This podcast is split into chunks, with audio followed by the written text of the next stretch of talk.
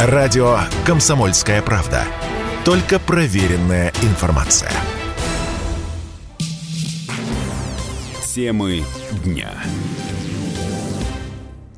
Владлен Татарский погиб в Санкт-Петербурге в результате взрыва в кафе, где проходила творческая встреча с э, военкором, блогером, э, журналистом.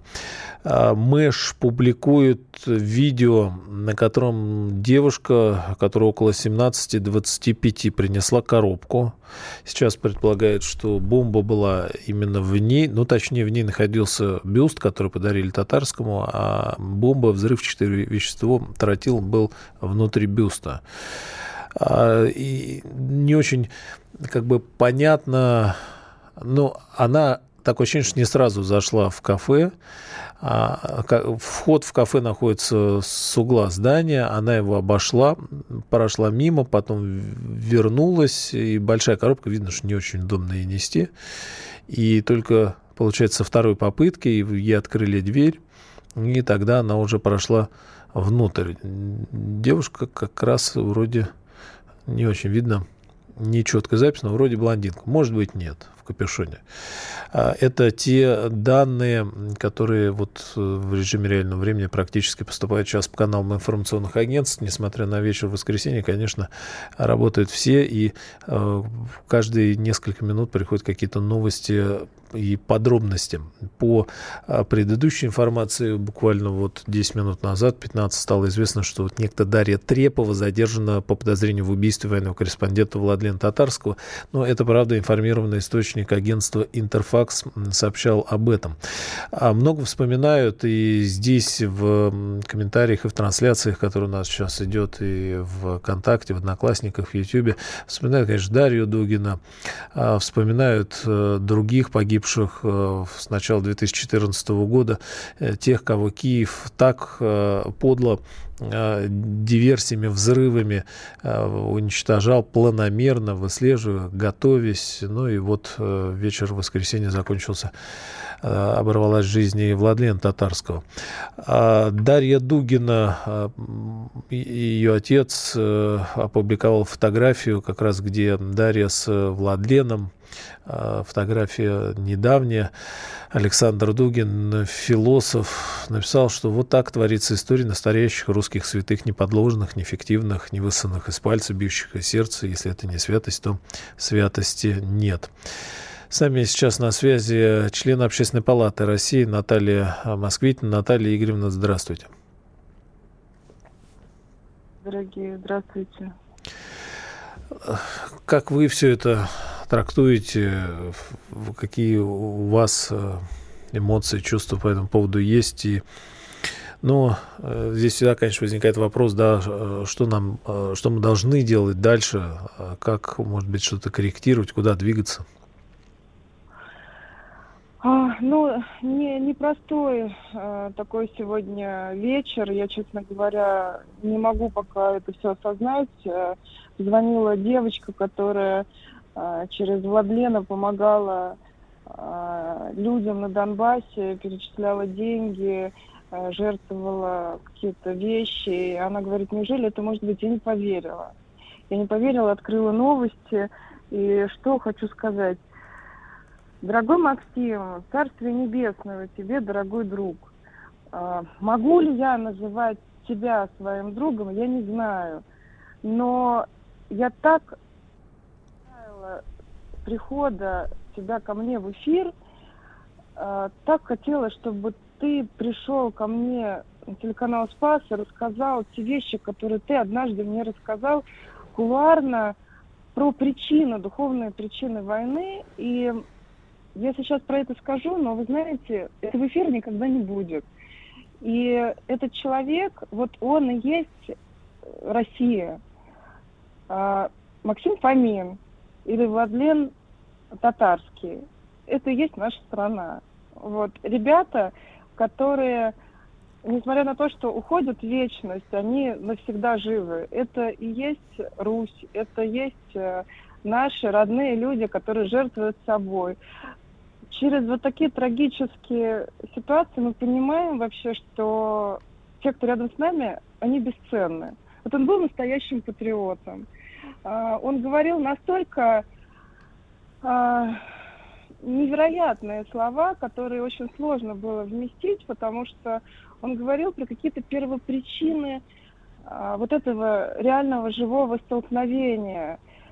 Я задала ему вполне конкретный вопрос, не ожидая, что он будет говорить про это около часа. Я спросила, ты знаешь, Владлен, а перед этим я ему сказала, знаешь, я, я читаю давно тебя. И он говорит, а ты открой телеграмму и покажи, что читаешь. Это была его хитрость, потому что когда я открыла, было видно, что действительно я с каким-то промежутком прочитываю. И он говорит, а ты знаешь, что давно не открывала мою страницу. Я говорю, прости, но я действительно слежу за тобой. Вот. И как ты отреагируешь, э, спросила я, вот на то, что э, около 10, может быть, чуть больше лет назад я случайно видела такую статистику, и многие люди, кто занимается, как и я, защитой жизни до рождения, профилактикой абортов, мы знали об этом, что там на Донбассе какая-то сумасшедшая статистика абортов, а, переплюнувшие и Россию, и страны СНГ. А, и когда мы это узнали больше 10 лет назад, мы удивились, что зона Донбасса, она в такой темно-красно-черной зоне. Наталья это Игоревна, извините, перебью вас. Да. Это вот э, тогда еще до, до всех событий, да, вот э, да, Донецкая да, область, да. тот регион Украины. Да, все верно, угу. все верно, да. А, и э, именно Донецкая область, знаете, не вся Украина. Угу. И э, тогда же мы не знали, что в итоге будет война. Мы просто пытались э, как-то посмотреть вглубь истории, понять, а что сейчас. Сложно это очень трактовалось. И только буквально год назад мы вообще поняли, что происходит. Мы не поняли даже, когда 14 год наступил. Мы ничего не поняли, понимаете? И он сказал, так это же очевидно, Наташа, это же мы там, когда жили, все понимали. Но видели это единицы, видели только те, кто там. И вообще Донбасс, он мне сказал, э, называли невенчанной губернией, когда еще во время Российской империи, во время Советского Союза туда на шахты приезжали э, мужчины с Покрова по Пасху, работали и создавали там э, вторые семьи. Почему не венчанный это регион? И там были и вот эти вот аборты, которые еще не были узаконены, там были жены, которые были не жены и так далее. И у таких вещей не могут не быть духовные последствия. И никто не брал на себя ответственность за это, это замалчивалось. И говорит, сейчас мы просто пожинаем плоды. Он говорил какие-то очень тонкие вещи, которые я, пожалуй, даже не воспроизведу, как это э, сказывается на наших женщинах. А, он мне прям вот рассказывал это, и я э, подумала, вот надо просто звать в эфир, чтобы человек смело сказал, ведь если это буду говорить я, мне никто не поверит, я там не жила. А он говорил то, что то, что мы сейчас видим, понимаешь, это уже явная война. А те же аборты, про которые мы так не любим говорить, и все время как-то из эфиров это пытаемся вырезать или еще что-то, это же тоже война. Это убитые дети, за которые никто не несет ответственность, но Бог-то за все спросит. И вот вы знаете, мне так обидно, я чувствую свою какую-то перед ним ответственность, потому что я не дожала, не допросила. Uh, уже внутри нашей команды мы все откладывали, знали, что Максим скажет про это. Ну вот этот эфир, он, он все время ставился куда-то в очередь, все время что-то другое. И сейчас никто уже так не скажет. И я хочу попросить тех людей, неравнодушных русских людей, которые сейчас видят эту потерю, и, пожалуйста, помолитесь за него. Я настолько в шоке, я сегодня дома, я утром была в храме, э, из алтаря вынесли свечи, которые горели в алтаре, я принесла одну домой, и когда узнала, что Максима нет, зажгла эту свечу. Она горит еще до сих пор. Такая большая алтарная свеча. И сегодня в храме было какое-то колоссальное количество людей. Вы знаете, храм был просто забит. Ко мне два человека подошли и сказали, что такого не было. Нашему храму 7 лет такого не было за все это время. Значит, русские как-то просыпаются. И Сегодня мы многие посмотрели Телеграм, увидели это последнее видео от Владлена, где он буквально накануне перед Питером был в Москве и был на службе, на которой служил владыка Сава.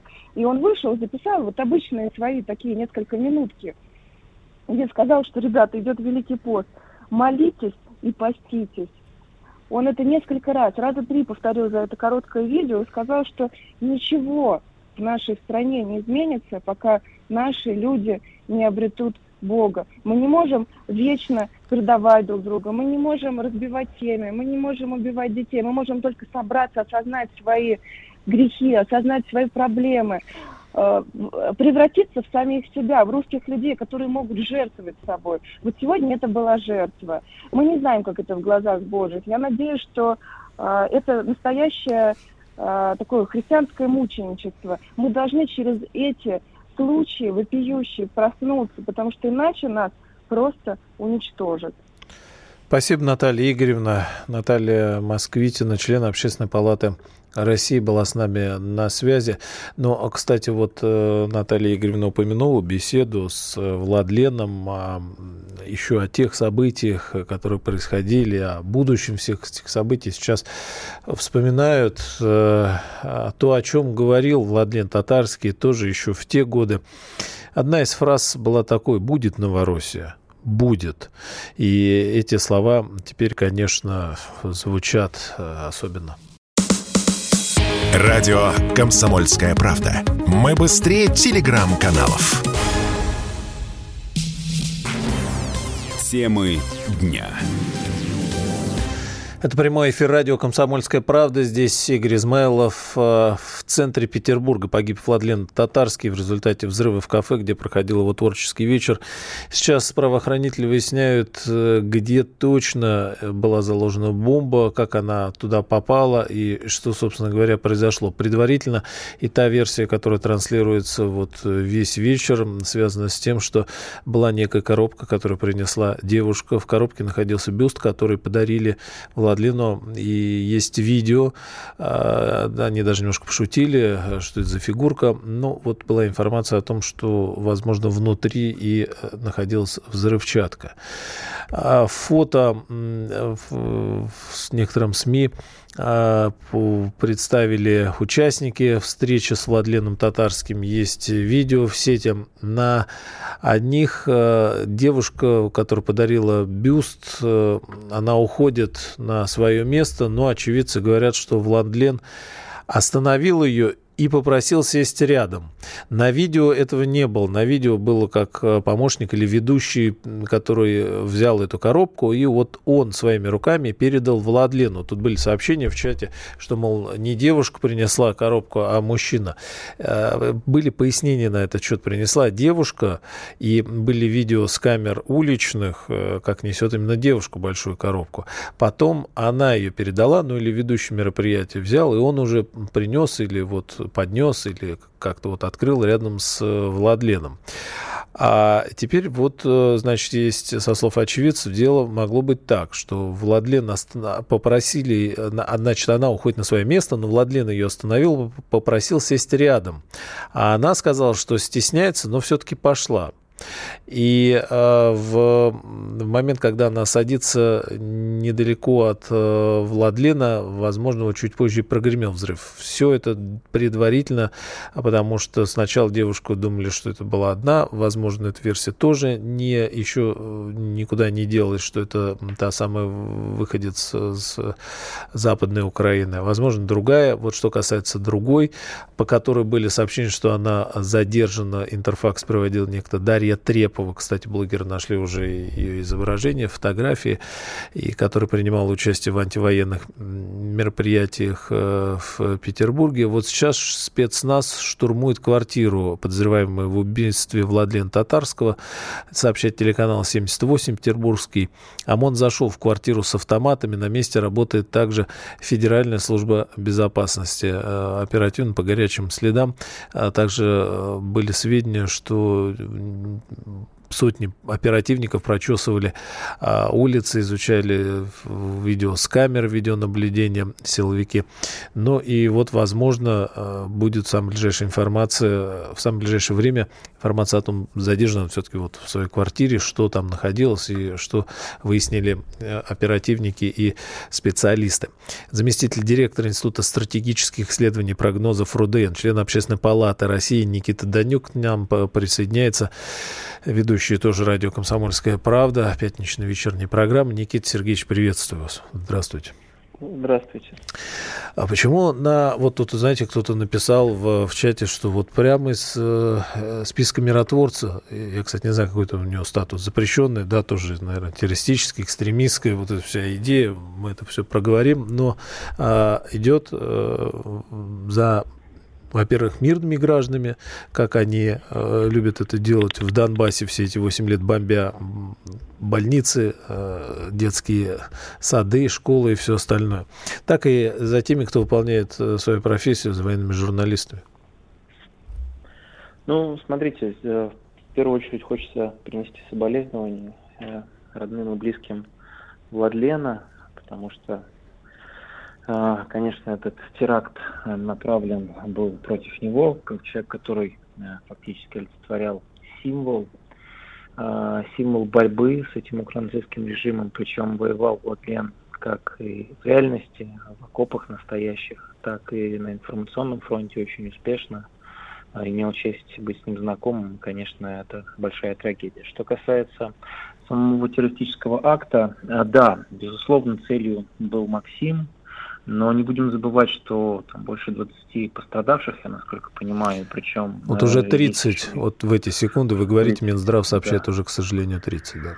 Да, то есть э, непонятно еще какая степень тяжести, дай бог, что э, так или иначе погибших больше не будет, поэтому в данном случае, на мой взгляд, конечно, квалифицировать это нужно как теракт, потому что когда э, в Петербурге происходит подобного рода взрыв, э, и э, мы видим, что в этих условиях, ну, в общем, те, кто рассчитывали на э, реализацию этого бесчеловечного террористического акта, они прекрасно понимали, что вот этот ущерб, условно, да, вот западные страны очень любят э, такое выражение collateral damage, это сопутствующий ущерб. Они прекрасно понимали, что вот это мероприятие в кафе, и даже если целью изначально был Владлен татарский, то те жертвы и пострадавшие, они в любом случае, э, они были бы. Поэтому здесь дело не только в том, что это э, попытка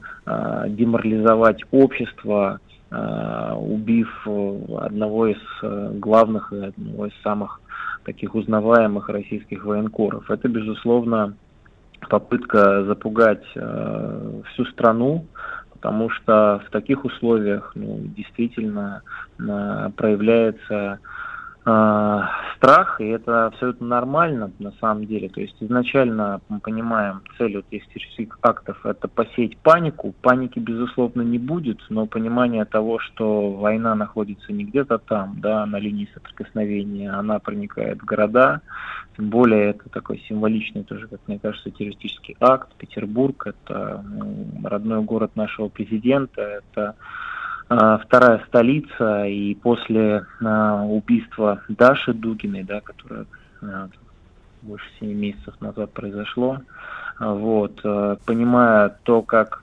работают наши враги, как они активно, как, ну, по крайней мере, по той информации, которая есть сейчас, пытаются задействовать предателей и завербованных агентов внутри нашего общества, это, конечно, ну, дает очень большую пищу такую для размышлений. Тут очень важный, мне кажется, момент заключается в том, что э, должна быть реакция, причем реакция обратная не только со стороны российского государства, я не знаю, там очередные удары возмездия, мне кажется, это уже совершенно недостаточно. Вот, необходима настоящая консолидация и мобилизация, потому что э, в условиях, когда такие теракты происходят, оставлять возможность э, вообще существования украинскому государству какой-то субъектности, я не знаю, уважать э, э, этот режим и давать ему право на какие-то переговоры мирные, хотя его суть, она абсолютно всем понятна, она такое откровенно террористическая. Вот, вот это, наверное, больше вопросов возникает к этому. Но будет ли после этого изменен статус Украины? Я по, в время вместе с коллегами мы неоднократно э, с 14 по 22 год говорили о том, что необходимо изменить подход российского государства к республикам Донбасса. Да, там были Минские соглашения, все мы прекрасно понимали, почему эти Минские соглашения там, пытаемся соблюдать и так далее.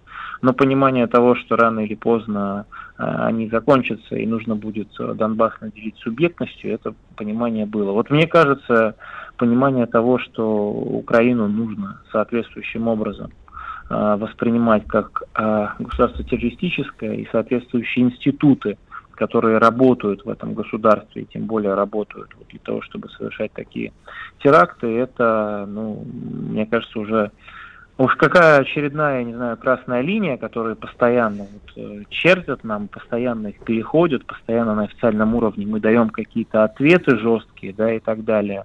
Самые жесткие ответы, естественно, мы видим там в Телеграме у Минатольевича Медведева, вот, но никаких действий а, вот после этих слов не происходит. Поэтому а, в данном случае, ну, на мой взгляд, важно не только внутри выводы сделать с точки зрения безопасности, но и понимание того, что ну, вот с этим режимом, да, абсолютно какой террористической направленности разговаривать не стоит. В нашей истории были, были, как мы знаем, страницы, когда э, государство было не такое сильное, общество было намного более разобщено, и с экономикой были намного большие проблемы, чем сейчас. И несмотря на, на это, террористическую угрозу, так или иначе, благодаря политической воле, уничтожили, хотя, конечно, процесс это был тоже не быстрый, и масштабы были другие. Вот очень хочется верить, что этот процесс э, наконец-то начнется. Никита, а как, как вам кажется, у нас минутка все остается, к сожалению. Сам Запад перешел свои красные линии, ведь э, ну, одно дело, там, а, они объявили войну России, там вот и Китаю сейчас тоже умудрились, но другое дело, такие, э, вот такие теракты, такие убийства – да, но только проблема в том, что они э, смотрят постоянно за реакцией и понимают, что если должной жесткого ответа нет, то можно чертить новую красную линию, которая, видимо, в скором времени, я не знаю, будет по Красной площади проходить. Да. Поэтому в данном случае э, Запад э, делает ровно то, что, к сожалению, позволяет э, делать э, российское государство. Спасибо. Никита Данюк, заместитель директора Института стратегических исследований прогнозов РУДН, член Общественной палаты Российской Федерации, был с нами на связи. Я, а, может быть, немножечко в другом а, разрезе. Да, ведь Запад устанавливал правила демократии, то, что прессу нельзя трогать. Теперь сам же свои красные линии и нарушает. Темы дня.